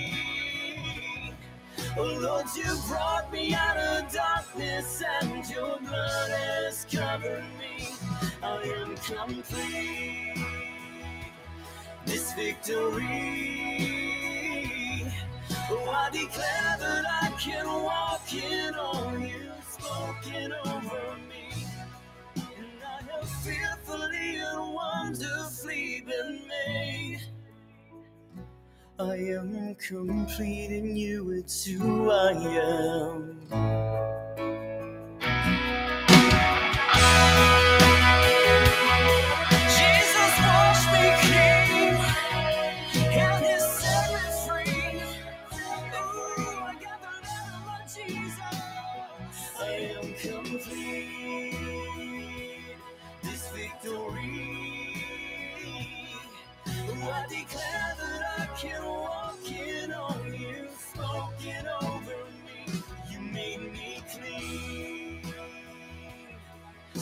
Me free.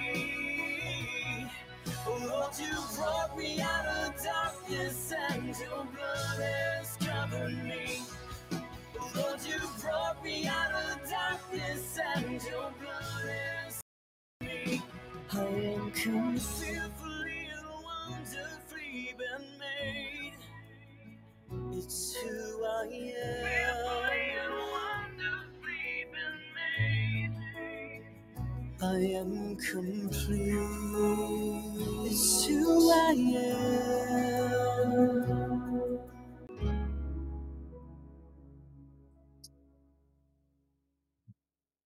That was awesome. You're muted, Ron. I know you're talking, but we can't hear you. Oh man, I'm just I'm just so excited. That song was so awesome. I'm just saying, Daryl, your story's not done. You got a lot of more uh, number ones coming, and uh, this is just the beginning for you, brother. Yeah. Uh, I really love that one. it was really hard for me to not do something with that song like this whole time. Like it's taken a fair amount of restraint because like the first like when I finished, I'm like, that's a really special song. Yeah, I just it is. it just is. Like it I'm like is. There's like so much like there. Um like I said, Mary, the other day, like I can't even begin to take credit for these lyrics because it's like I try and my lyrics stink. Like when the Holy Spirit like gives me something, like it's right. Like yes, I can write on my own and it stinks. And like so when he gives me something, like I say, it's got to that place now where it's like I don't even I don't I certainly wouldn't even bother to record it if it if it wasn't from him because it, Yeah. it's not gonna do anything anyway. Yeah. Praise so Jesus. it's Well- just it's it's been such a privilege.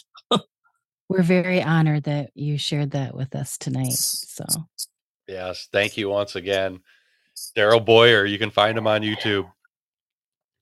all All right. right, guys. We'll uh we'll be here next week, 7 p.m. right here on Podbean Live. Yep. We'll see you then.